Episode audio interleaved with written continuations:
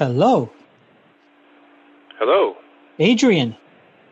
How are you doing? Kareem. Yes. I am doing very well. How are you? I'm good, thank you. It is a pleasure and an honor to speak with you. Thank you so much for your time. Oh, likewise. I'm happy to be here. Yeah. I've just been spending time uh, deep diving through your Facebook page, watching your live streams and stuff. That's that's some really uh, fun stuff you've been doing. Yeah, yeah, but it's, uh, it's all new to me, right? And I'm coming in on sort of the back end of things, um, a little bit behind the game, but uh, figuring it out and getting getting a little bit more comfortable with it. Hi, the following podcast is brought to you by Radical Road Brewery, the best craft beer in the heart of Leslieville. Find them at 1177 Queen Street East. That's Radical Road Brewery.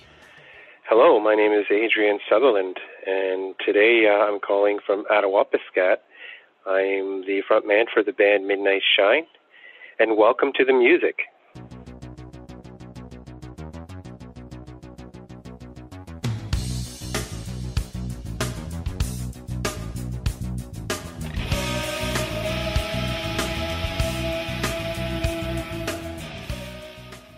Thank you so much for joining us, Adrian. How are you? I'm doing very good. Thank you. Um, I have never been to uh, to that part of the country, Attawapiskat. It's just uh, just west of James Bay. Am, am, I placing it correctly? We're actually, yeah, we're actually on the coast, the west coast of James Bay. We're we're the the most northernly located community on the James Bay coast. Can you I don't know if you're sitting near a window or where you are, but can you can you describe for me Attawapiskat, if you could? Sure. I mean, Attawapiskat present day is uh, it's a small, um, remote community, a flying community, and uh, we're we're still a hunter gatherer community. Uh, we have been for for as long as I can remember. Um, pretty pretty simple living up here. I mean, just like any other small community. Um, we have uh, we have a couple of little sit-in restaurants. Um, we have a local grocery store and a general store. Um, no actual uh, fitness, just a few little fitness rooms here in, in the community uh, um, that people have access to. But um, yeah, I mean, we pretty much have every other thing. No, no barber services or anything like that in the community. um, uh, there is a pharmacy actually that opened uh, just over a year ago, which is really uh, oh, that's good. Probably the, the biggest thing that changed in the last twenty years. wow, wow! I, I um I remember reaching out to um, Rosanna a couple of months ago. It might have been April. I think there there was some news about uh, you and your music, and I'd reached out to her and I and I asked I'd love to speak to Adrian. I've been, uh, uh, she might tell you, I've been trying to, I've been trying to speak with you since I saw your, um, your Heart of Gold video, which I fell in love with, uh, by the way. And I'll, I'll talk, I, will ask you more about that later. But you were, you talked about uh, the the people in Attawapiskat are hunters and gatherers. She actually told me you were you were you had gone on a hunting retreat. Um, tell me about that because you went when everyone was sort of shutting down and, and isolating, and you had gone out into the world. Uh, I'd, I'd love to know more about uh, your retreat and, and then how you found out about this COVID situation we're in.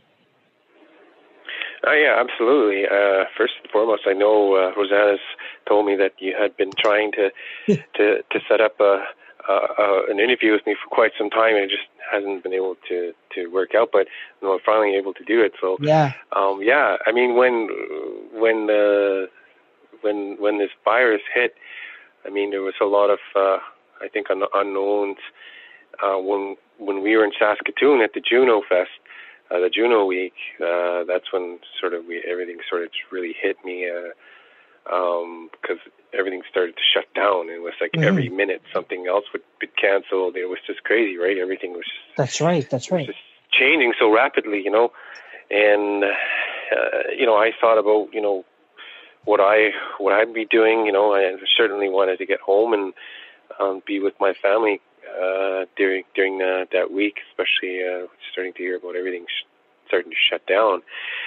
And like every year, every spring, we plan to go out on the land, and we spend, you know, as much time as we can out there, like two to three weeks, uh, depending on depending on my schedule. And um, in the last, you know, five six years, it's been really really hectic, and I have the hunting shorts. The the hunting trips seem to be getting shorter every year, uh, mm. just because of the schedule, right? And uh, anyway, but this year the COVID uh, uh, virus sort of, um, I guess, in some funny way, allowed us to to really get back to the land in, in a big way, and we spent the well, myself, I was I've been back and forth for a couple of months, and then when we finally went out with the family, we traveled two days uh, out on the sea ice by snow machine uh, with all the kids and grandbabies and. Oh wow! Five snow machines. Uh, so we, yeah, we took took us two days to get up to camp. Um, we spent a whole month up there. Where is camp? We like, where do you go? We're about 200 kilometers north of Attawapiskat on uh, a place called the Opinnagau River. That's where my family's traditional land is. Okay. Um, that's where my mom and grandparents uh, came from. And so we go back to that area. That's where we hunt.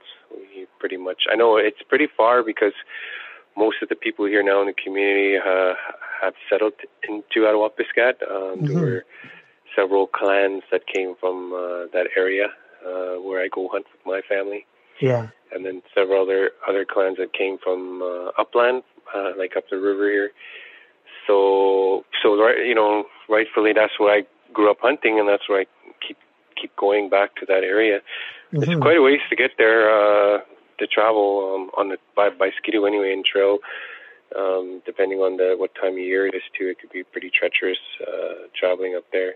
Uh, but yeah, we spent the whole month. Uh, we were prepared to stay uh, up until July actually. Oh wow! We, we were just going to be coming back. Uh, it was all basically hinging on this how bad uh, the, this pandemic was going to be. You know, obviously being being a high risk community, uh, concerns were quite were quite uh, the concerns were quite um, quite high. Uh, they you know they were expecting it to arrive here and and and, and be very devastating for our communities, uh, especially because we were very under equipped and then uh, we don't have a lot of resources up here to deal with that type of thing. So sure. Yeah, so we were going to go out to the land and and be on the land and away from all that uh, for at least three months, as long as we needed to. Mm-hmm. And we we were, we came home, uh, you know, a little over a little over a month uh, into it. Everything was safe still in here in the community, so we chose to come home. Nice. It's it must be different, you know. I'm uh, I live in Toronto, and you know we've sort of our going back you know, you talk about going back to the land. Um, I, am at home and we're learning how to cook. you know, here we're, we're not we're not going to Starbucks or Tim Hortons or uh, a local sandwich shop for breakfast, rushing to get to the office, um, or, or, heading out to a fast food joint, or or eating out on patios. We're trying to, you know, we're making food here. Where uh, where a lot of people are building vegetable gardens in their backyard or in their balconies and uh, you know trying to get you know with air quotes closer to nature um, you know you going up 200 kilometers north of Attawapiskat to your uh, ancestral uh, you know homes where where you know your family's been hunting for generations. Um, and and not even you know it's it's like yeah we'll just go there and we'll and we'll stay there and and sort of wait it out. Um and someone like me living in a city would say wow like how do you survive you know? Um you know mm-hmm. to tell I'm, I'm really interested in learning about the the the opportunity and the ability to just you know live off the land in harmony with the land um I'm wondering if you could talk a bit about that.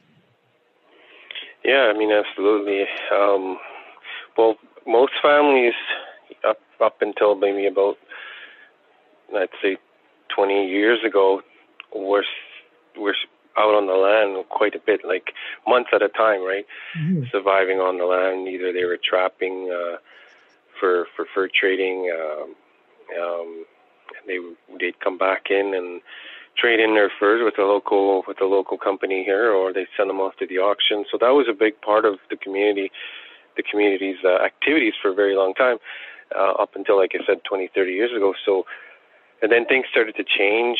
Um, you know, not not as many families were heading out. So, uh, but it, it, they're still they're still able to. link. they're still very very um, very knowledgeable, and if they had to go back to the land. Um, there's there's certainly they certainly be able to do that. So I was uh, fortunate enough to be able to learn about you know surviving on the land and and Mhm. uh, but uh, you know and, and not only from my elders but from other people in my family and in the community, other men and not only men but women who are so gracious to teach me and pass down their knowledge to me. And I, I was always wanting to learn and learn as much as I could learn. Um, I've always been like that. Uh, I've just been so fascinated with with the Cree culture and and just being out on the land because I've always felt I don't know. I, I it's hard to describe. You know, that I feel a real deep connection uh, with nature and the land, and uh, even when I'm by myself, you know, two, three hundred kilometers away, and there's not another soul near me, I, I feel I feel close to God. You know, Sure, Uh, sure. and so being out on the land, there's a lot of obviously a lot of things you need to know. Like you need to know how to navigate uh, certain conditions. They either here we have the sea. James Bay uh, is part of the sea, so if you're out traveling by canoe or boat, uh, you need to understand how tides work. There's just so much you know knowledge you need to have. and You, you can't just go out there um, because there's a lot of people I know over the years have got themselves in some pretty uh, serious trouble not knowing you know the land very well.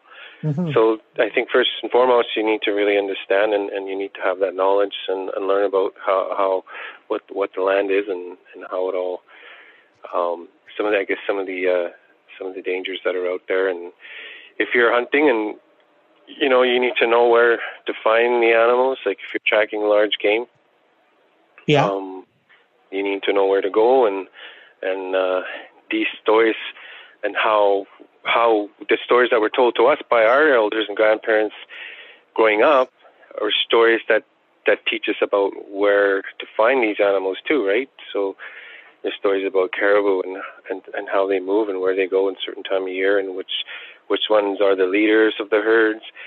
So there's all of these different stories and legends that are used to teach uh, us as boys and as, as girls and as we grow up, you know, those stories that they use, they're they're basically knowledge that are being passed down to us, uh, and we know, like, based on those stories, where to find, uh, you know, the animals and where they're going to be a certain time of year.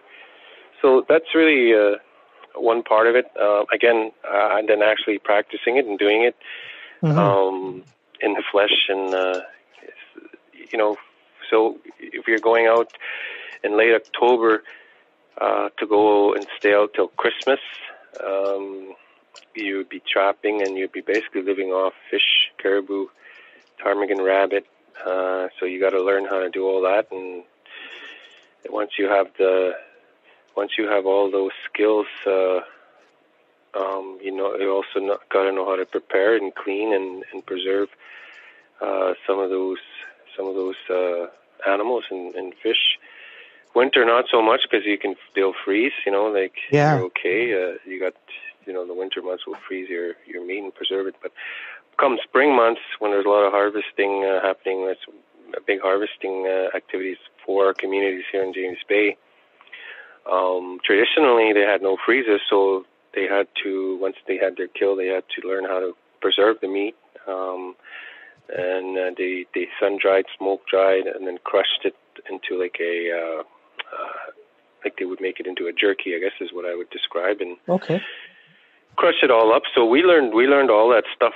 You know, if like as I said, if we had to go out and then you know not have any electricity or, or freezers or, or anything like that, we we would we would be okay because we we learned all that, how to preserve all that meat and food and um, for months at a time and, and be able to to live off that and then in the summer, they, you know, when the berry season were in, were in bloom, um, berries were a big part of the diet, uh, sure. and they would co- they would collect also um, fat from the animal, from the different animals, and they would save that, and that would be part of their uh, diet as well, right? Mixed in with berries and the dried the dried jerky. Uh, so it's a lot of a lot of different things. Uh, you know, it, it's just constant, right? Uh, I think really the only time we were able to have a bit of um, a bit of rest was after all the work was done in the spring harvest months, and they pres- done preserving all their their kills and their meat. Uh, then they started to celebrate, you know, the coming of spring and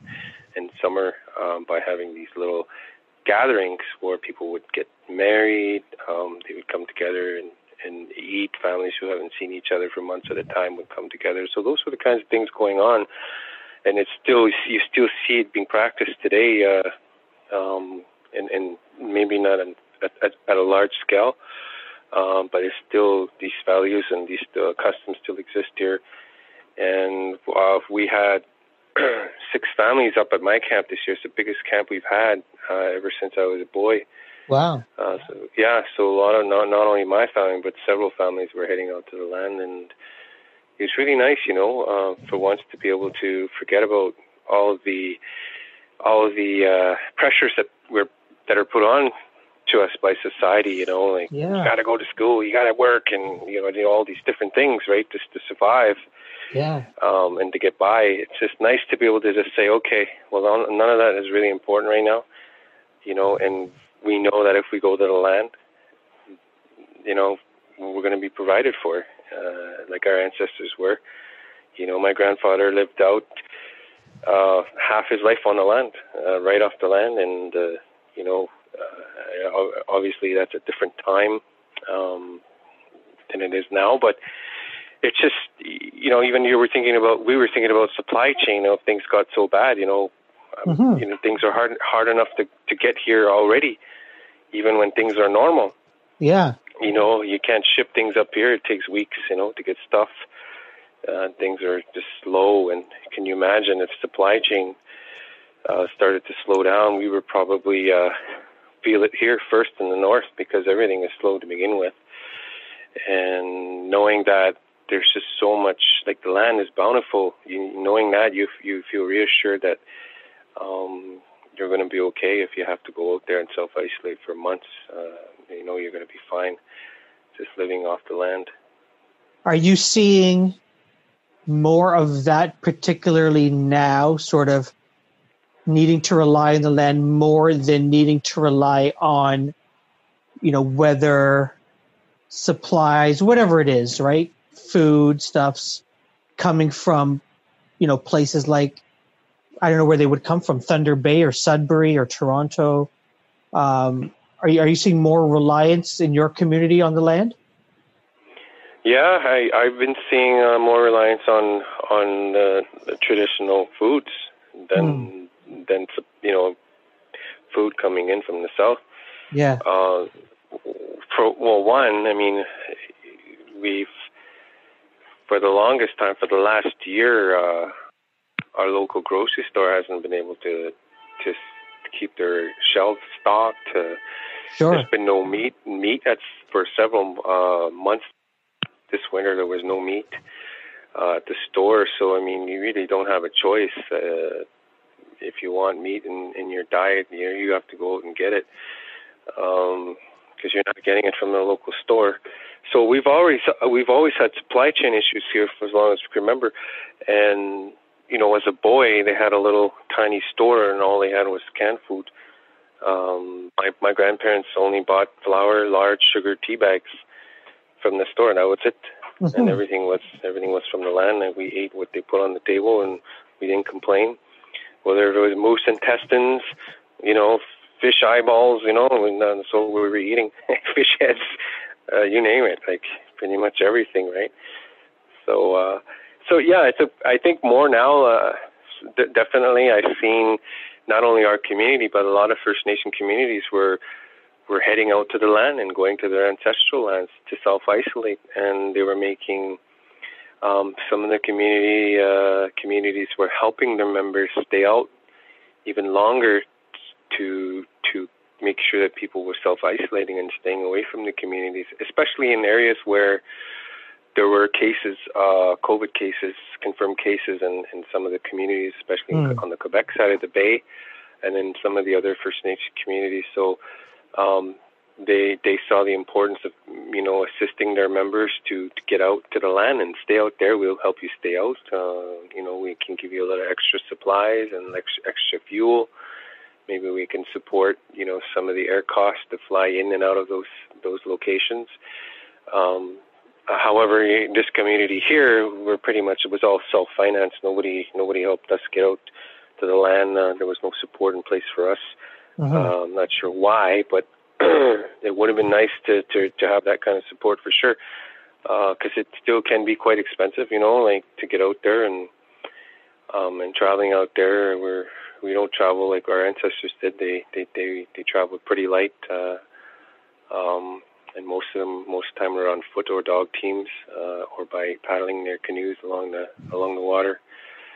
And we're we're we're different now, right? Times have changed. We're, we, you know, we have the best of both worlds. I always say because we have, you know, one foot in the past, yeah. um, and then one one foot in the present. You know, which eh, life is a lot easier for us now than it was for for our ancestors. You know, who starved and faced all sorts of uh, um, hardships out on the land. Uh, you know, so we've been pretty lucky. Nice. That's good to hear. Um, we're going to go all over the place with this conversation, Adrian. So sure. Um, I hope I hope you don't mind. Um, like I said earlier, the uh, I'd first heard about you, uh, or yeah, I guess I first heard about you when you did that rendition of Neil Young's "Heart of Gold." Um, and anyone listening to this knows I'm one of the biggest Neil Young fans. Um, tell me, tell me about that song and why you, why that song you decided to cover it and uh, and release uh, your own version of it. Yeah, well, first of all, that song I I, uh, I covered um, many many years ago. I used to cover it quite a bit, and I've done it you know several times uh, throughout the years. It's a song I really love, uh, and I first heard it as a as a teenager I I uh, wanted to learn it. I wanted to play it, and I wanted to learn the harmonica parts to it. I didn't have a harmonica at the time, yeah. and again, like growing up in Attawapiskat, uh, I knew only one person who played the harmonica, and it was an elder who lived next door to me. So I went to go ask him if I could borrow his uh, his harmonica, and it was this big clunky thing, and it had two keys, uh, an A and a, a G if you flipped it around, you would get the other key. Okay. so that's how desperate I was. I wouldn't recommend uh, borrowing somebody else's harmonica. Not these uh, days. From them. no, a wind instrument, right? So yeah. Uh, but it, you know, I was really, really keen and really wanted to learn that song, and I just wanted to learn all the parts of it. So I got this. He he, he was kind enough to loan it to me, and uh, and I had to make a holster for it. So I used some rubber bands, uh, a steel coat hanger, and a couple of sticks to, to fashion up a, a holster for it. and there, I learned the whole part. Took I think it took me about a week to learn all the parts to it, lyrics, and uh, oh wow, and then then learning, you know, how to play everything together. Yeah, you know, trying to put all the parts together was it was a little bit challenging, but but I finally did it, and uh, you know I've just covered that song throughout the years ever since, and I think uh, I think it just got a sort of a last eleventh hour idea to to throw on a throw on a cover, and that was one of the uh, songs that sort of was in the mix, and I said sure. I mean I I love that song, and they're like, well, what can we do to make it unique, right? And I was like, well, there was a few of us sitting in the room, the producer, uh, the drummer, and why don't you put some some native stuff in there, like like chanting or or sing a verse in your language. Nobody's done that, and I said, yeah, you know that'd be kind of cool. And so so we quickly arranged the song. We decided on adding a third verse, but in in the Cree language, and uh, we did the drum tracks that day. We arranged, and then we, it was funny how it all came together because I did the vocals last. Everybody was gone now. Um, with Jill, who was uh, uh, who was engineering at the time, uh, assistant engineer in the studio, and so everybody, you know, everybody buggered off, and it was just her and I, and we just had to do vocals and acoustic guitar, and that's what we did. And it was kind of weird how it all came together because it didn't seem like, to me, like we were doing anything very special mm-hmm. until we heard the first mix. Right, I was like, wow, like that's amazing. You yeah. know? it was amazing when we put it all together and we first heard it. Like everyone knew that we'd done something pretty, uh, pretty special with that song, and um, it's that is still like when I listen to it, it's just it sounds so good. I really, I really, uh, I really enjoyed doing that. Yeah, and you've got your own spin to it. Even um, you played it. Was it yes? What day is today? Friday. You played it yesterday on your live stream, and as soon as you hit the harmonica, it's like, "Da, he's doing it. He's doing the Heart of Gold song." Um, yeah. You know, because some some songs you know right away, right? Uh, but Yeah. for you to have put your own spin, I think the the chanting comes first. Chanting with the harmonica comes in first, I think, on that song for you. The chant, the chanting does, yeah, yeah, and the as soon as I heard in, it, as soon as I heard it, I knew exactly what you were, what what song was coming up, and I was really really excited to watch it. Um, I, I in, in t- how does I'm always curious about how how this works in music.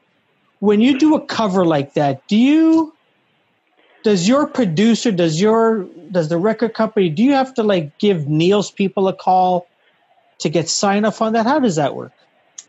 Yeah, I mean, uh, we needed to get permission because we we changed the we changed the the song around, um, Yeah. which we added the third verse in Cree.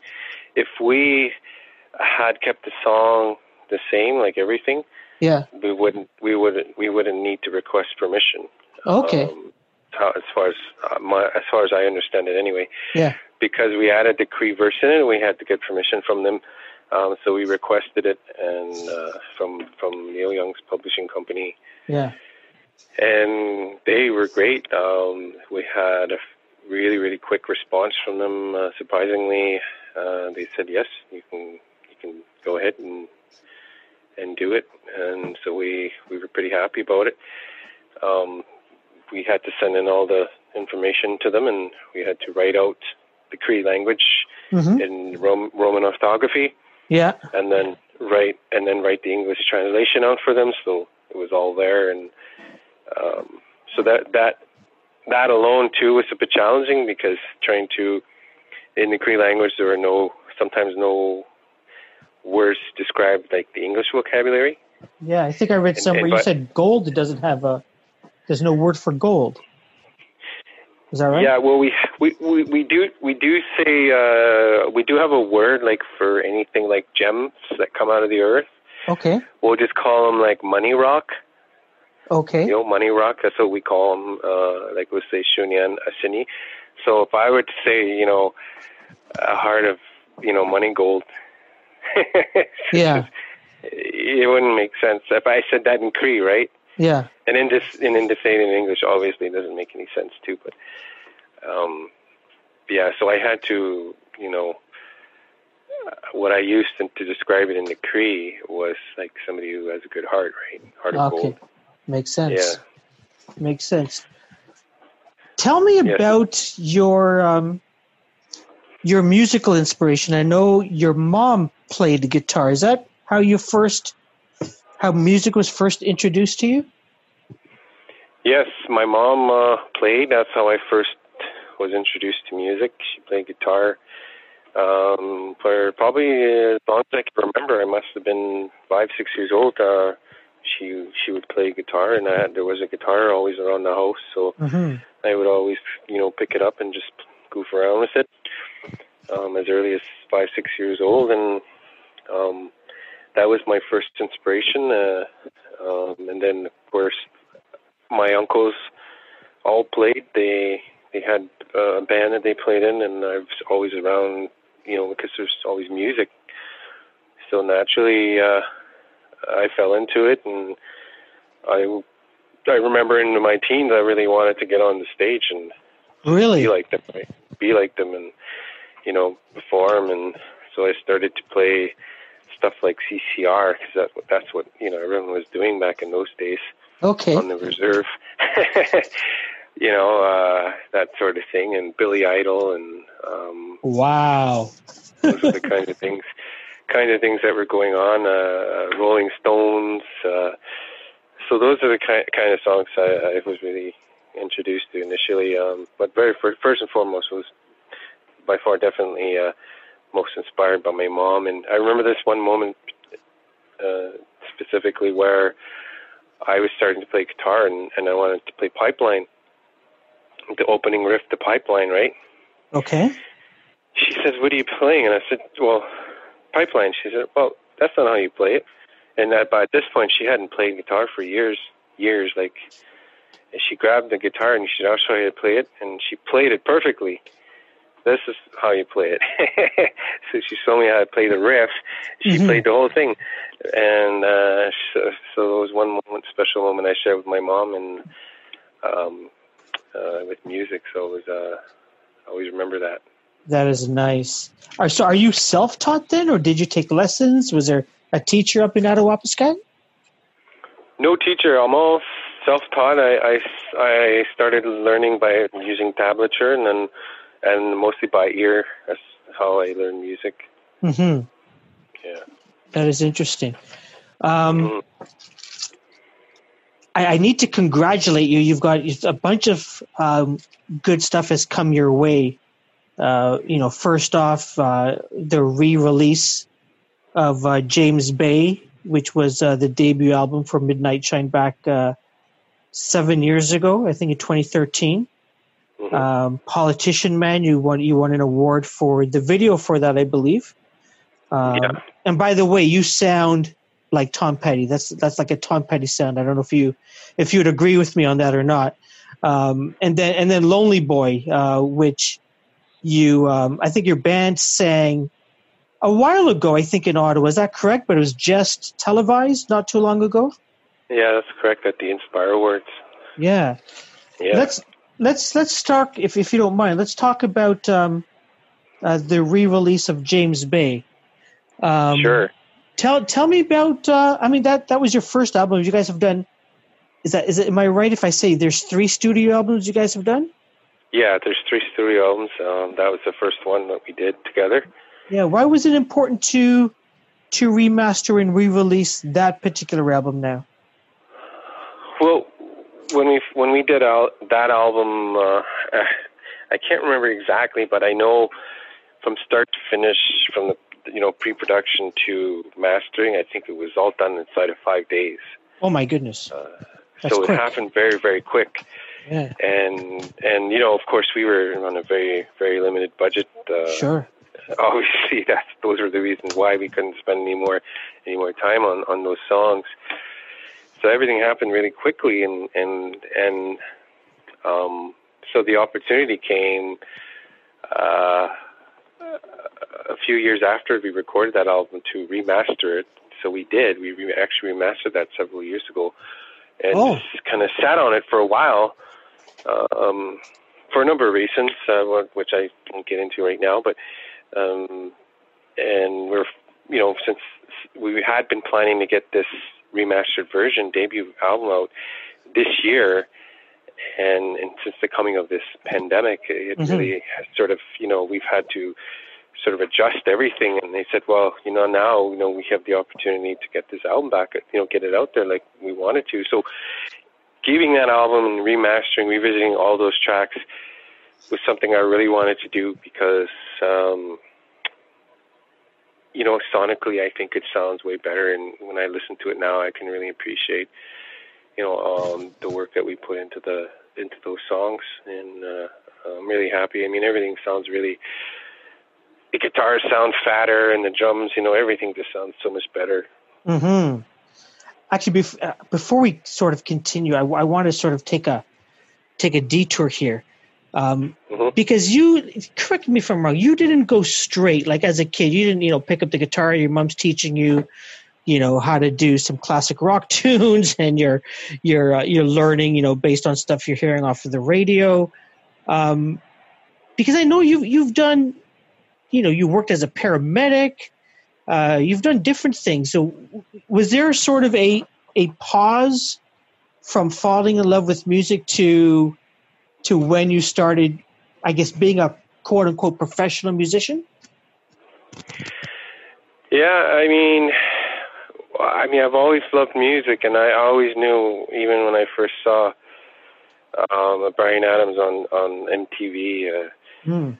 um, you know, when I first saw him, you know, playing the song, I just I wanted to do that. I wanted. I knew. I just there was something that uh, there was just something in me that said, "Hey, you know, I want to do that," and I would just rock out to the song all the time. Every time I heard it, playing the air guitar as a yeah. kid, and then you know, I was really involved in into my teens, I had like I'd been to a bunch of different phases. Heavy metal, you know, there was a hip hop phase. Oh yeah. Um, and country music and you know classic rock. There's different a bunch of different phases happened so quickly, and then I became a father. Ah. Uh, when I was turn when I just turned 19 and and uh, 18 or 19. Anyway, I was young, uh, and and then I had suddenly I had two you know high school dropout. I had two two little kids uh, and a wife, and and I just I had to do something. You know, I knew I had to do something because we were living in a shack with no electricity, no water, and uh, I was about 21 at the time, and I just, you know, I I it did something to me. I said I got to do something. You know, I got to go back to school. So I went back to high school and got into college after that became a paramedic and I did that. You know, obviously, you know, like any good father would do, and and and husband. Uh, yeah, provide for your family. Know, provide for my family, and that's the only thing I knew how to do at the time. Uh, uh, being out of ops, getting so far away in those days, I don't think if I would have tried to make it as a musician in those days, I don't think I would have made it this far anyway in those days. Mm-hmm. Uh, because uh, you know I've been able to do a lot here, especially with the technology and, and exchange files and ideas. Being so far away from the industry, um, just been allowed. It's allowed me to do more, I think, today than I would have been able to do back in those days. And yeah, so I put music on the back burner for all those years. Um, something I loved, and just basically put it on the back burner and, and kept playing. You know, whenever I could play in different venues and did covers, and then uh, I just started writing music because um, I got tired of covers. So I started writing, and uh, I really fell in love with writing music, and uh, that's what I focused on as a medic during my downtime. I did a lot of writing. Um, I think I wrote several songs actually that were on that first album while I was working as a paramedic. So I guess I, I owe a big thank you to to my employer in those days. Yeah. yeah. Was it um what was the decision to to focus on on uh on music and, and leave being a paramedic? Was that was that an easy decision? Was there a crossroads you were at?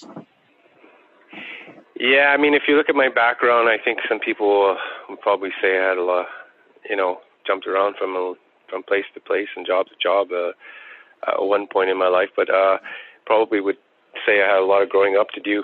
Mm. but but yeah, there was a there was a decision where um people were always saying like, "Hey, you, you know, you're really good. You know, you should do an album, right?" I used to get a lot of that over the years and and uh, especially when I started writing my own stuff, people like, "You wrote that." And I'd be like, "Yeah, it's mine." Man, you know, you should you know, try and go somewhere with your music so I was getting a lot of that, those kind of encouragements and, and comments coming, and then I and then I started playing, you know, in, in open mics, um, any chance I got to perform in different venues here in, at home and different mm-hmm. festivals going on in the region. I would I would go out and I would start getting inviting more and more, and and and uh, and my family, you know, always supported me and and lifted me up, and I think when I finally decided to do an album, that was one of the driving forces behind it was to do it for my friends and my family. Um, you know, put put something out there, and I didn't really know what I was doing. I just wanted to do an album and get it out. And so here we are. Um, it, it, it I never expected to get the kind of response I did from that first album, and I never thought I'd find people here at home to to that wanted to play my original music because, you know, honestly, I tried to get my original stuff into cover bands I played in over the years, and nobody was interested at all. Mm-hmm. And uh, when I met the other guys in the band, uh, they suggested that we do the original stuff, and that's what we did when we first played together. And um, and it just you know people really really kind of gravitated towards the music and and it just kept growing and growing the brand and you know uh I mean a lot of hard work went into it too and uh but I think a big part of it was at some point uh maybe 5 years ago I would say yeah uh I said I wanted to do this full time and um and I stepped away from you know corporate. I was working uh, in the corporate corporate business. Uh, I stepped away from all that and and uh, started pursuing this full time. Of course, I still I'm still an entrepreneur as well. I I own uh, a couple of businesses here in the community, so I've been focused on that and to try to keep myself afloat and, and keep driving keep driving this music forward.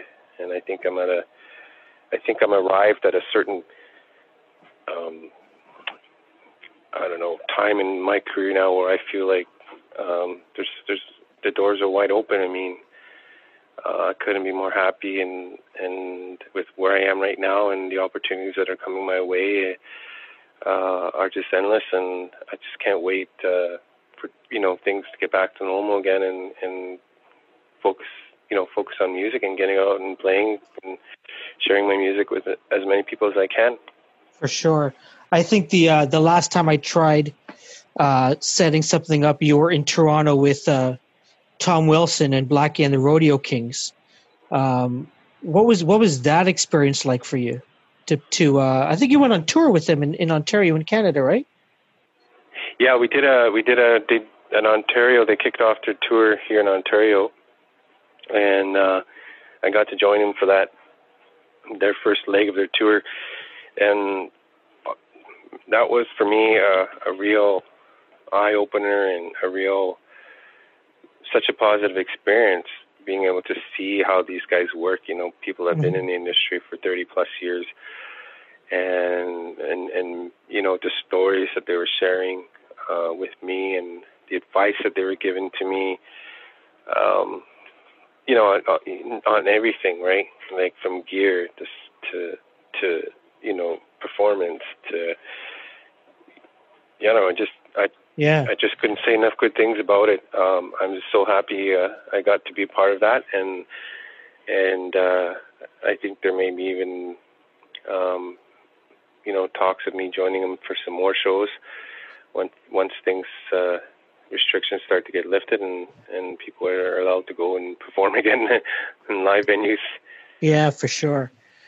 Um, I read somewhere, Adrian, that prior to releasing Politician Man, you had wanted, I don't know if it was a conscious decision or not, but you, you had stayed away from politics in your music. Um, and I'm wondering you know, why at that particular time? It was it 2018 or 2019 when that song came out.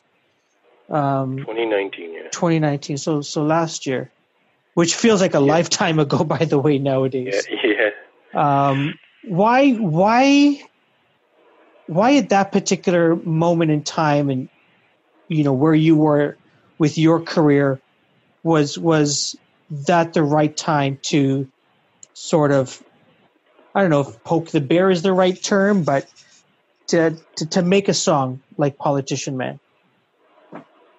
Well, I think there is a number of, of reasons why um, you know I chose to to put out a protest song, and I think um, I'll start with I guess the stage I'm in in my life right now. My mm-hmm. my life seems more in, more insignificant now um, at, you know, at the age I'm at now, I'm more thinking about my kids and my grandkids now, and and uh, the legacy that I leave behind, and and you know, I'm, you know, when you look at Attawapiskat and some of the issues that exist here, like water and contamination, right? And mm. I think that was one of the things that kind of really pissed me off. Um, as just not only as a musician, but I think it's just just as a human being, you know, like um, my one of the most basic human needs. You know, I have no access to clean drinking water. My kids, my grandkids, water's so contaminated they can't even bathe or breathe the vapors from the tap. I can't. This is crazy. Like, how can this be? You know, and I was so upset um, mm-hmm. when we learned. You know, when we learned how bad the water was. I was so upset, you know, and I felt so angry, and uh, I think that's where the change happened. Uh, I think that's where it occurred. I felt like, you know, I got to do something. I got to say something, and and uh, you know, up until that point, I never really been politically charged, and uh, I have been a little bit like a lot of the lyrics have been politically driven, mm-hmm. but not so much. Not so much punching you on the nose with them, right? Sure, sure. More, it's more, it's more like been trying to bring you in and, and to have a conversation. Mm-hmm. Um, and I think this song does that too because I've never tried to break people down, anyone down, because I know there's no, there's no value in that. You know, there's no benefit to breaking others down and breaking people down. Um, I think this song is just really, in general, it, it's it, I don't, for the, especially for the time we're in now and with everything that's going on, I think it couldn't be a more important song. Yeah, that's so true. You know, for for for everyone, right? Doesn't matter where you come from and who you are. Uh, um, we need to change. You know, it's it's it's time. It's it seems that um, Attawapiskat has, and and you know rightly so, uh, influenced uh, a number of your songs, right? Politician Man, Water Crisis. Um, I believe I Need Angels uh, was a response to the teen suicides, if I'm if I'm correct.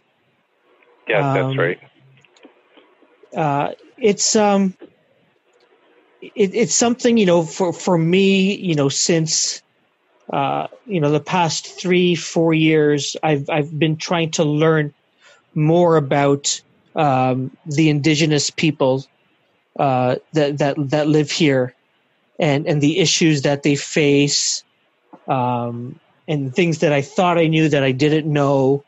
Um, you know, may, maybe it started with with Gord Downie and the Downie Wenjack Fund, uh, and, and you know, realizing that you know we've been you know when i say we you know people that have you know come to this country that are not from here you know we, we've been taking people for granted and really messing things up um, how are things in Attawapiskat? Are they are they any better? Are, are we seeing? Um, is there still a water crisis? Um, you know, how are the children there? Are, are things are are things improving at all? Um, that's a good question. I I it's hard to answer. It's hard to know, and mm. I I don't see it improving. You know. Um, wow. Like the water, like I don't know what's going on with the water. It's been a year so now. Still today. Still today, I have no clue. I tried asking several people. I I have emails into uh, the band administration about the status of our water, what's going on. I'd like to know. Um, you know, we haven't heard anything. It's been almost a year, I said we haven't really heard anything other than the, the Fed's committing funds to address the immediate needs. Um, I don't I don't know what's going on. Like I don't know why we we can't get reports and you know updates from them to so that we can have a peace of mind, right? Um, we still have a, a huge drug addiction problem mm. in the community. It's just killing us. It's killing it's killing our people. Um, we're all affected by it. We all deal with it. Uh, everyone, everyone, every person in this community is affected by that particular issue, especially mm-hmm. with the drug, the drug problem we have right now. And I don't see anything really a whole lot being done.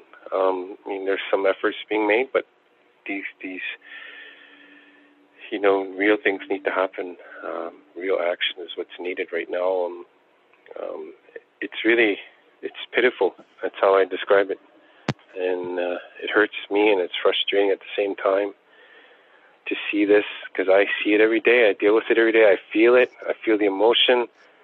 Um, you know, I got to go talk people down that are in psychosis that come around my business every day, threaten to kill me or threaten to, to do stuff. You know, like um, it's very.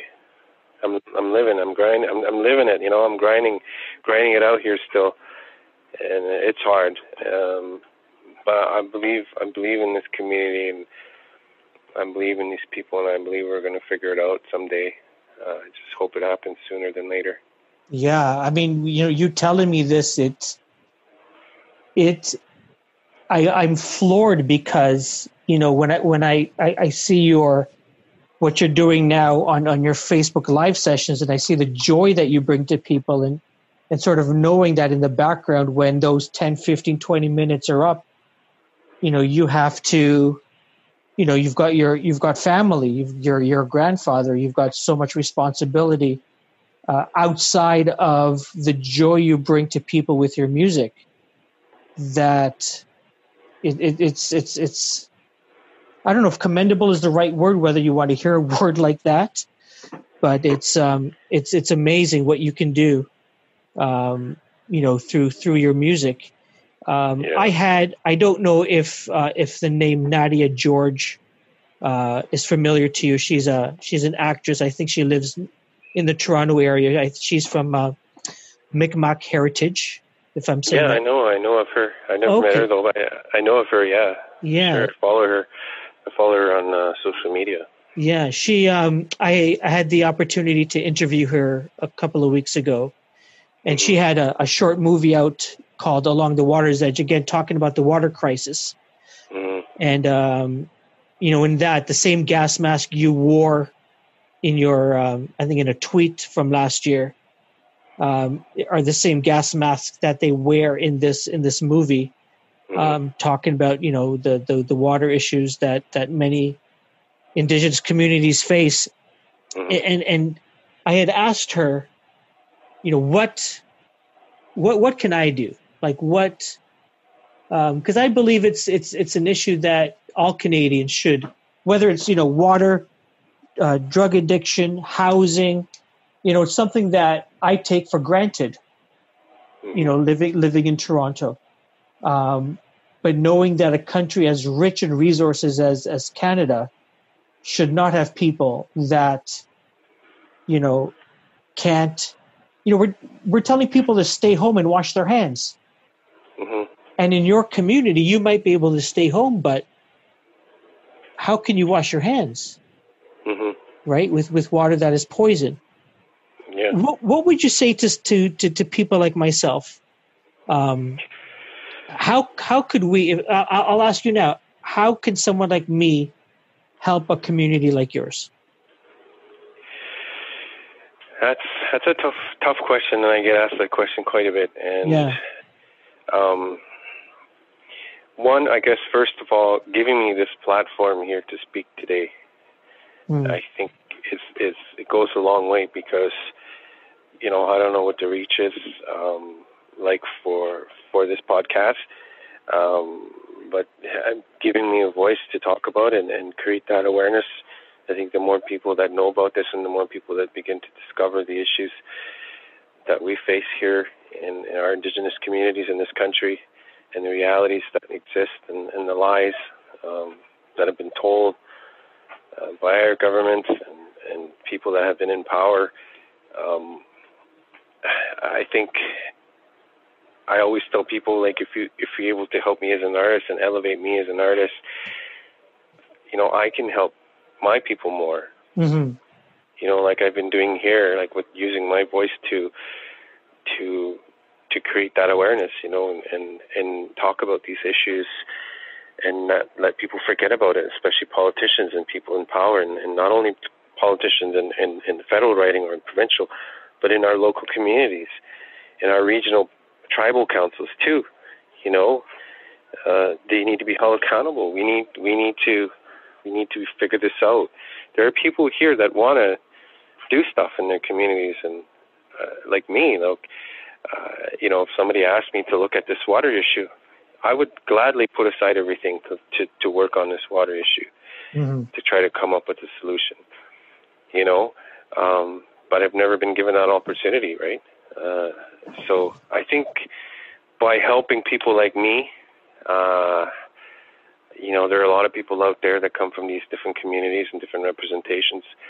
Um, and I think by helping them, helping elevate uh, their, them as artists and giving them a, giving them a voice and platform to talk about these things uh, is it really does go a long way and and and uh, you know I, I think that's really the only only thing you could do you know sitting in Toronto and mm-hmm. when you ask that question what can I do to help Attawapiskat well realistically what what can you do right it's it's such a uh, um, I mean the issues are so complex um, how you begin to unravel uh, some of those things. It's just it's really really hard.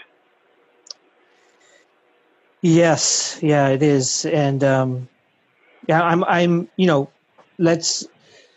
One of the things that um, that that I'm hoping that uh, you know, especially what we've gone through as a as a country, as a world, as as, as community here over the past not just three months, but even the past few weeks.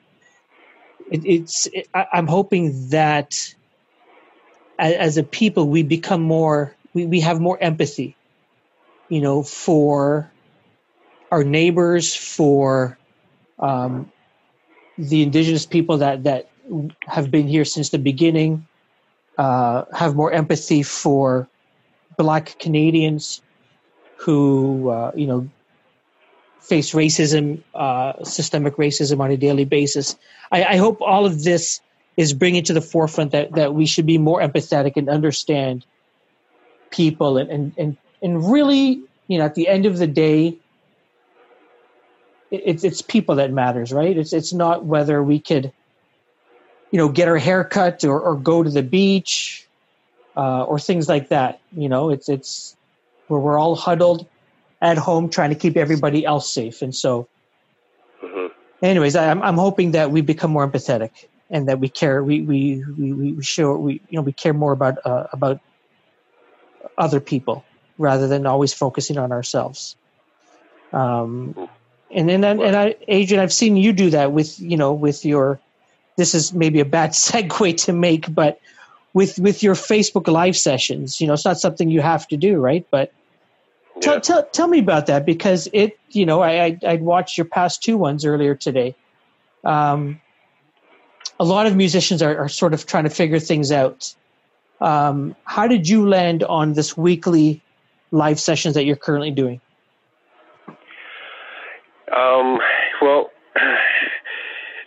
to be honest, I wasn't really crazy about it, and like okay. I didn't, really, I didn't really feel like doing it.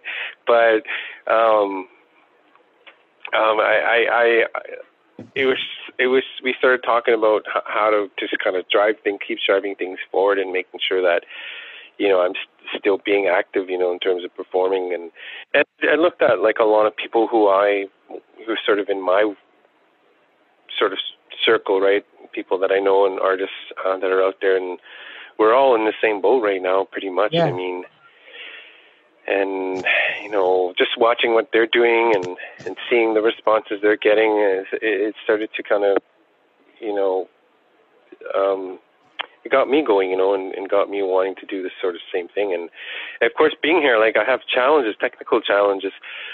Um, sure. Like uh, internet is not the greatest. Um, you know, I, I wasn't quite set up. I had to figure out, you know, how to use the software and, and get all the hardware and, you know, make sure all these things can work together. Yeah. and uh, but anyway, you know, there's a learning curve involved, and we we we did the first two things, and I think the first one uh, was funny because uh, the first couple of minutes, I think I didn't even know it was live, and I was just noodling around and. And I had like this stone cold look on my face, right? I saw the comments. But uh, but you know, the second time around felt a lot better, and uh, I'm actually going to be recording a half hour set for a festival. Oh wow! Uh, later on this evening, and uh, hopefully I can get through without messing it up. Um, yeah, and I'm going to upload that file. It's going to probably take at least three days to upload. So. Oh my goodness. so I'm trying. You know, we're finding ways to to, to kind of you know be active, right? And uh, especially in this new new world we're in right now. Yeah. Are you? I um, I had asked Sass Jordan a couple of weeks ago mm. if if she's been inspired to write at this time, and um, she, she was shocked. You know, she had just released an album in March, and nobody had asked her that question, and she had to think. She goes, "No, I, I don't feel like writing right now, particularly." Um, mm-hmm. What about yourself, Adrian? Does this, you know, you're, I don't know whether you would have been on tour right now or recording in the studio, recording an album. Um, but has has this time, you being in Attawapiskat, are you inspired to write at this particular moment? Yes, definitely. Mm. Um, I'm I've been writing and I'm coming up with some some good stuff uh, yeah. that I'm pretty excited about. Uh, I have been writing for the past year, year and a half uh, for a solo work, full, uh, solo project. So there's there's quite a few songs that uh, um, pretty much, well, I you know demo quality that are, that are done that I'm pretty pretty excited about. Some of them are collaborations, some of them are um, just me alone, and um, I think